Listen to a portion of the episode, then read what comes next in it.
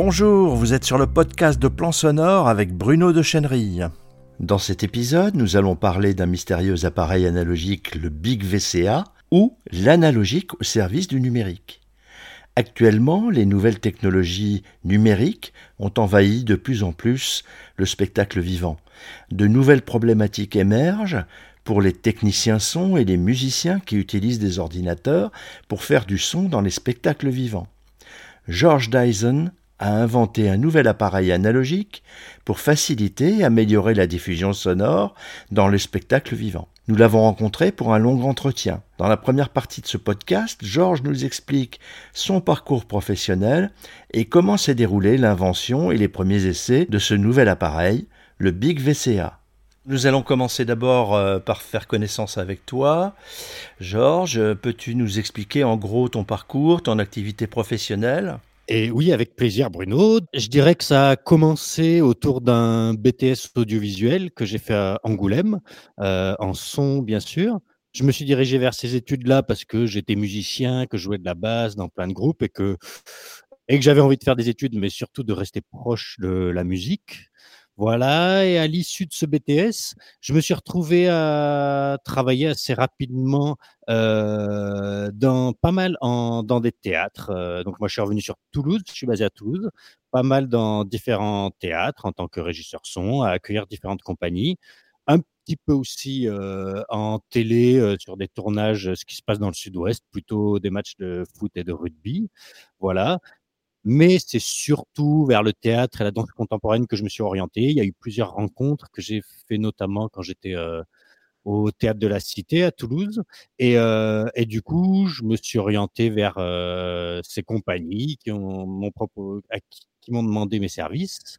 Et j'ai pas mal bossé en d'abord d'abord des reprises de régie en tournée pour différents spectacles, et puis après des créations, euh, du beaucoup de travail sur le son et la diffusion, voilà. Et notamment beaucoup avec euh, un chorégraphe toulousain qui a eu beaucoup de succès, qui s'appelle Pierre Régal, avec qui j'ai fait beaucoup de créations euh, sur lesquelles notamment il y avait beaucoup de musique hein, de, et de musiciens en live et plein d'expérimentations autour du son parce qu'il était très intéressé dans le son pour ce, travail de, de régisson ou de création sonore euh, et de, de jeu en direct, en live, dans les spectacles vivants, j'imagine que tu utilises Ableton Live. Alors, Ableton Live, un peu, mais alors, c'est marrant. Alors, beaucoup de collègues l'utilisent. J'ai fait plusieurs reprises de régie euh, sur lesquelles j'utilise Ableton Live. Mais euh, moi, j'ai plein de spectacles sur lesquels j'utilise pas du tout Ableton Live. Euh, notamment quand j'ai commencé à travailler euh, sur les spectacles de Pierre Régal, euh, avec euh, dans lesquels il y avait beaucoup de musiciens, voulaient faire de la multidiffusion. Je me retrouvais dans des configs où j'avais 15, 20, 25 entrées, 5, 10, 15 points de diffusion. Et euh, en fait, je me suis orienté. Moi, c'était surtout, surtout de la sonorisation euh, et de la sonorisation un peu expérimentale qui part dans tous les sens, différents emplacements de diffusion. Et donc, pour ces projets-là, j'ai travaillé avec Logic. Donc, j'ai beaucoup travaillé avec Logic. Euh, dès que c'est vraiment de la sonorisation et qu'on recherche vraiment la, la pureté du son, ça m'a paru un bon outil et c'est vrai que c'est d'une stabilité absolument extraordinaire et que, et que voilà. Donc j'ai plusieurs spectacles qui tournent avec Logique. J'ai d'autres spectacles euh, où je fais des créations. Là, c'est plutôt avec une compagnie de théâtre euh, où c'est des créations où très souvent je laisse la régie, je reste jusqu'à la première, la deuxième et je le laisse. Et là, c'est que du Go et j'utilise beaucoup QLab. Et finalement, live, bien sûr, je l'ai utilisé euh, sur quelques spectacles, mais des trois, c'est pas celui que je maîtrise le plus. J'ai plus utilisé live sur des reprises de régie que sur des créations euh, que j'ai faites moi-même. C'est très intéressant de, voir comment tu travailles euh, en live et quelle est ton activité. Alors, qu'est-ce qui t'a amené à te lancer dans la conception d'un appareil électronique? Euh, je dirais que c'est plusieurs choses. Déjà, ben, il n'y a jamais eu d'études d'électronique, mais il y a toujours eu une petite passion pour euh, démonter des appareils, trafiquer, comprendre jusque dans les derniers retranchements de tous les appareils, comment est-ce que ça peut fonctionner. Et euh, donc voilà, ça c'est quelque chose qui m'a toujours intéressé. Je me suis retrouvé à faire des réparations, des choses comme ça, sans trop connaître, mais juste en bidouillant. Après, heu, une des observations, ça a été que, à force de tourner, j'ai fait beaucoup, beaucoup de tournées, notamment avec Pierre Régal, beaucoup en France, beaucoup à l'international aussi. Et heu, je me suis rendu compte que, beh, pour notre secteur, des gens qui travaillent, heu, en notamment en théâtre, en danse contemporaine, heu, peut-être en cirque aussi, des choses comme ça, bah, en fait, on utilise des outils, mais qui ne nous sont pas qui n'ont pas spécialement été conçus pour notre utilisation à nous. Et heu et du coup, il y a des manques. Et notamment, heu, moi, je me retrouvais dans souvent dans cette situation. J'avais un ordi, une carte son, un logiciel de diffusion, différentes choses. Et j'avais pas vraiment besoin de la console, mais j'étais obligé de passer par la console parce qu'on peut pas brancher les sorties d'une carte son direct sur un système de diffusion. Donc, heu, donc il y a eu ça. Il y a eu une envie d'avoir une vie un petit peu plus posée, peut-être, de travailler un petit peu plus à Toulouse, heu, en journée, en semaine et du coup, après, j'ai fait quelques recherches. J'ai découvert avec l'AFDAS que, bah, qu'ils étaient prêts à me financer, heu, un congé individuel de formation. J'ai trouvé une formation qui m'intéressait beaucoup à Toulouse, à l'AFPA, c'est l'association de formation professionnelle pour les adultes, je crois que ça s'appelle. Oui. Il y avait une formation qui s'appelait électronicien de test et de développement et du coup, j'ai monté un dossier et j'ai dit et ils m'ont dit banco et donc du coup, je me suis lancé parce que, bah, après j'aime bien apprendre et voilà et donc du coup, je me suis fait une année de formation à l'électronique avec dans l'idée de développer j'avais une ou 2 familles d'appareils auxquels je pensais, heu, qui seraient des appareils dédiés, heu, dédiés aux régisseurs, son que nous sommes. Mmh Alors c'est très intéressant ce que tu dis parce qu'en fin de compte, c'est euh, parce que tu avais des idées de développer, euh, de concevoir des appareils, que tu as fait cette formation-là. Et donc, euh, ouais. ouais, c'est très intéressant dans la démarche parce que euh, c'est, euh, je dirais presque inhabituel, puisque les gens qui vont se lancer dans la conception d'un appareil ou dans un, un n'importe quel travail de conception en général, c'est parce qu'ils ont la formation au départ, quoi. Et ouais, Donc, moi c'est à l'envers. C'est très, fait. ouais, bah c'est, c'est fait un peu à l'envers, ouais. C'est très intéressant parce que ça montre que qu'on peut euh, complètement euh, évoluer et, euh, et, et apprendre pour réaliser des choses, quoi. Voilà. Tout à fait. Ouais, et, et après, je dois dire que c'est c'est un peu la chance qu'on a aussi de vivre dans un pays quand même assez formidable. Moi, j'étais assez sidéré Heu, j'avais une situation, tu vois? J'avais je gagnais ma vie, je travaillais et cetera. De pouvoir avoir une option de faire un congé individuel de formation pendant 1 an, heu, avoir un organisme qui paye la formation, qui nous paye pour ouvrir des portes et ouvrir des possibilités. Je pense qu'il y avait là-dedans aussi une part de tu sais comment c'est quand on est, heu, intermittent dans le milieu du spectacle avec des horaires, heu, des fois un peu compliqués, avec des années où tu as plein de boulot, d'autres où tu en as moins. C'était aussi une recherche de m'ouvrir plusieurs portes. Et, euh, et, en effet, voilà, mais c'est vrai que je suis parti dans cette formation avec cette idée euh, de développer un appareil dédié pour les régisseurs son. J'avais la plupart des gens qui étaient avec moi, ils allaient finir en bureau d'études, tu vois, chez Continental ou dans d'autres sociétés où on fait de l'électronique. Et moi, c'était un peu particulier, même quand il a fallu chercher le stage à la fin de la formation. Ben, moi, j'allais rencontrer des entreprises qui étaient un peu dans le son ou dans l'électronique. Et je leur disais, ben, moi, voilà, j'aimerais bien faire mon stage chez vous. Mais en fait, pendant mon stage, j'aimerais commencer à développer un produit dont j'ai l'idée. Donc, j'avais fait une espèce de petite euh, datasheet du produit. Euh, voilà, ça, c'est l'appareil qui me manque quand je travaille. C'est ça que j'aimerais commencer à développer et j'aimerais commencer à le développer chez vous. Mmh, très bien. Alors, venons-en au cœur du sujet. Explique-nous ce que c'est exactement que ton Big VCA. Mon Big VCA, c'est la première interface analogique compacte qui permet de connecter les sorties euh, d'une carte son, de n'importe quelle carte son avec des sorties analogiques, à n'importe quel système de diffusion avec des entrées analogiques. Ça paraît très simple et bête comme ça, mais juste pour résumer ce qui se passe, c'est que quand on travaille avec un ordinateur et une carte son, qu'on a deux, six, euh, huit sorties, euh, on ne peut pas connecter les sorties d'une carte son directement dans un système de diffusion. Il y a plusieurs raisons pour ça.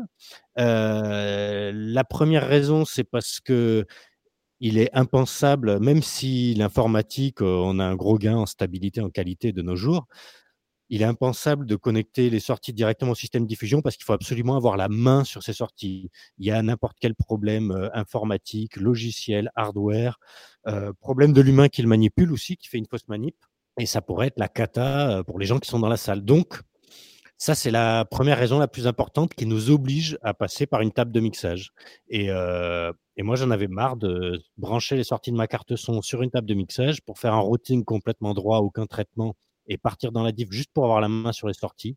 Donc voilà, le Big VCA, c'est un, une interface qui permet d'avoir une main et un œil sur les sorties d'une carte son pour ceux qui ont fait le choix de faire tous les traitements euh, de manière informatique.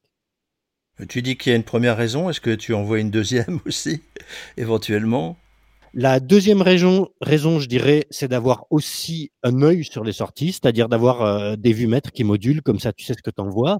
Euh, on a forcément toujours les vumètres qui modulent euh, dans l'ordi ou de manière euh, soft, d'une manière ou d'une autre, mais d'avoir des vumètres physiques qui modulent, ça permet, euh, quand il y a des moments un peu d'installation, etc., qu'il y a quelque chose qui marche pas, bah, on sait qu'on a un niveau en sortie là. Et la troisième raison, c'est que autant au niveau des consoles, il y a une certaine linéarité, quelle que soit la marque ou la qualité de console que tu achètes, il y a un certain niveau en sortie qui varie à 2-3 dB près euh, euh, sur les niveaux de sortie. Autant sur les cartes son, c'est très variable. D'une carte à l'autre, on peut avoir 5, 10, 15 dB d'écart entre le niveau des sorties. Donc du coup, si on utilise une petite carte son qui n'a pas les niveaux suffisants, euh, on n'attaque pas les amplis euh, et le système de diffusion au bon niveau. Et donc, du coup, on profite pas du tout de toute la dynamique du système. C'est une question de niveau de sortie et une question aussi, là, c'est un peu plus précis dans l'électronique, une histoire de driver de sortie. C'est-à-dire que les cartes son, elles sont conçues pour un environnement studio. Donc, elles sont conçues euh, avec des drivers en sortie qui ne sont pas forcément capables de driver des câbles de 50, de 100 ou de plusieurs centaines de mètres. Et euh, voilà. Donc, euh, c'est pour ça que sur mon Big VCA, il y a un étage de gain euh, qui permet de s'adapter euh, pour, en fonction de la carte son qu'on utilise, optimiser au mieux et sur un niveau euh, comme une sortie de console. Et les sorties sont des vrais drivers de ligne. S'il y a 100 ou 200 mètres de câble analogique derrière, ça pose aucun souci. Mmh, ok, très bien. Alors, même si tu as déjà commencé à expliquer ça, euh, peux-tu me redire pour qui tu l'as conçu et pour quelle situation audio précisément? Principalement pour les régisseurs son, comme je disais, en théâtre, en danse contemporaine. Euh, pour les situations audio dans lesquelles euh, il y a quelque chose qui ressemble à une vraie régisson, c'est pas juste un CD sur deux sorties, auquel cas il n'y a pas vraiment besoin. Mais dès qu'on a un ordi avec euh, quelques tops, euh, on a une carte son et éventuellement quelques micros et, et qu'on utilise 4, 6 ou 8 sorties. Voilà, ça c'est une configuration qui correspond à beaucoup, beaucoup de spectacles. Et je l'ai conçu pour ces gens-là parce que à partir du moment où on a un ordi, on a une carte son, on a un logiciel de diffusion, etc. Moi, j'ai trouvé qu'il était beaucoup plus simple de supprimer, on va dire, la partie console, plutôt que de faire un espèce de travail en parallèle où tu as plein d'entrées qui rentrent dans la console et puis des allers-retours qui se font avec l'ordinateur, etc. J'ai trouvé qu'il était beaucoup plus simple d'avoir l'ordi, la carte son, s'il y a des entrées en direct, quelques contrôleurs, et euh, mais du coup à la sortie de la carte son d'attaquer directement le système de diffusion euh, pour ne pas se retrouver dans des situations où on a plein de points différents auxquels dans lesquels on peut régler les systèmes. Euh, pour résumer ça, qu'on s'adresse à des gens euh, qui font toute la régie sur l'ordinateur. Et je dirais, je fais juste une petite parenthèse avant, euh, la seule difficulté que je rencontre à aller à la rencontre de différents régisseurs euh, son à qui je propose cet outil, c'est que il y en a, ils sont encore assez nombreux Quasiment tout le monde utilise euh, très souvent Live, des fois d'autres logiciels, fait des super régissons hyper compliqués, un milliard de traitements et tout, mais ils sont encore relativement nombreux à dès qu'il y a un micro à brancher, à avoir un peu peur de le brancher sur la carte son et de le gérer dans l'ordi, alors que ça fonctionne très bien.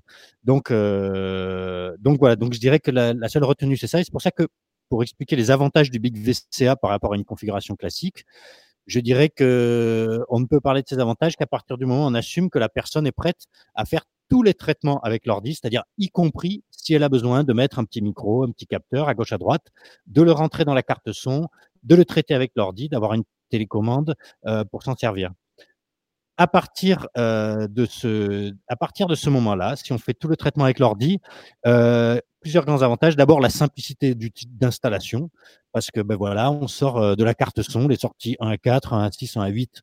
On rentre dans 1 à 8, dans dans le Big VCA et puis après du Big VCA, on repart dans la diff, directement en analogique. Donc ça, c'est extrêmement simple. Il n'y a aucun risque qu'il y ait un délai qui traîne, un EQ, je ne sais plus quel réglage. Tout est, tout est extrêmement droit et clair. Donc, on sait qu'on maîtrise euh, à 100% la chaîne dans l'ordinateur.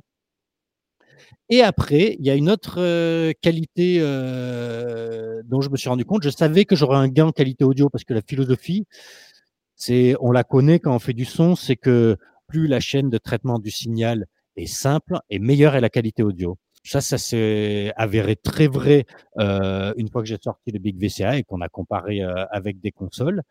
À partir du moment où on rentre en analogique sur une console, qu'on rentre sur une entrée avec un préampli, et en fait, on génère un bruit de fond. C'est-à-dire que comme on rentre sur une entrée avec un préampli qui est censé, euh, qui est censé pouvoir donner un gain de 20, 30, 50, 70 dB des fois, même si on le met au minimum, parce que nous, à la sortie de notre carte son, on a le niveau qu'il faut, euh, ben en fait, il y a un léger bruit de fond. Et, et moi, dans la manière dont j'ai conçu mon Big VCA, j'ai conçu de manière différente. C'est-à-dire qu'il n'y a pas de préampli en entrée.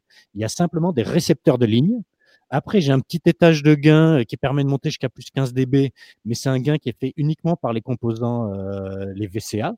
Et du coup, en fait, énorme gain euh, en rapport signal sur bruit. Je me suis retrouvé à accueillir un spectacle au théâtre de la Cité à Toulouse. C'était une installation en quadriphonie dans laquelle les spectateurs passaient très près des enceintes. Le gars faisait tout avec live, etc., une carte son RME et tout. Et il avait régulièrement le même problème, c'est que il y avait un peu de souffle dans les enceintes, même si le système est clean. Mais voilà, comme les gens s'approchaient, se retrouvaient à un ou deux mètres des enceintes, euh, ils entendaient, ce, souffle et ça le gênait. Et euh, je lui ai proposé mon Big VCA parce que j'en avais un disponible. On a fait l'échange, on est passé de la console au Big VCA. Et en ayant le même niveau de diffusion, d'un coup, ce souffle est disparu. Donc, donc voilà. Donc pour résumer, les avantages du Big VCA par rapport à une configuration classique, c'est la simplicité d'installation, la simplicité d'utilisation, une qualité audio largement améliorée et un rapport signal sur bruit largement amélioré. C'était la première partie du podcast consacré au Big VCA.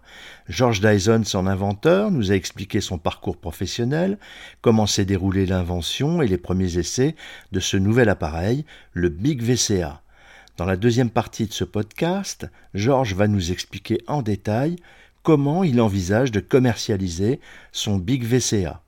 Vous êtes sur le podcast audio de Plan Sonore. Il est disponible sur iTunes, Stitcher, SoundCloud, Spotify, bref, sur la plupart de vos applications de podcast, Podcast Addict, Apple Podcast et Google Podcast. Et bien sûr sur notre site plansonore.fr. Si cette diffusion vous a plu, likez, partagez-la avec vos amis sur les réseaux sociaux, abonnez-vous. Si vous voulez être tenu informé de toutes les parutions, inscrivez-vous sur le blog. Et à bientôt sur plansonore.fr.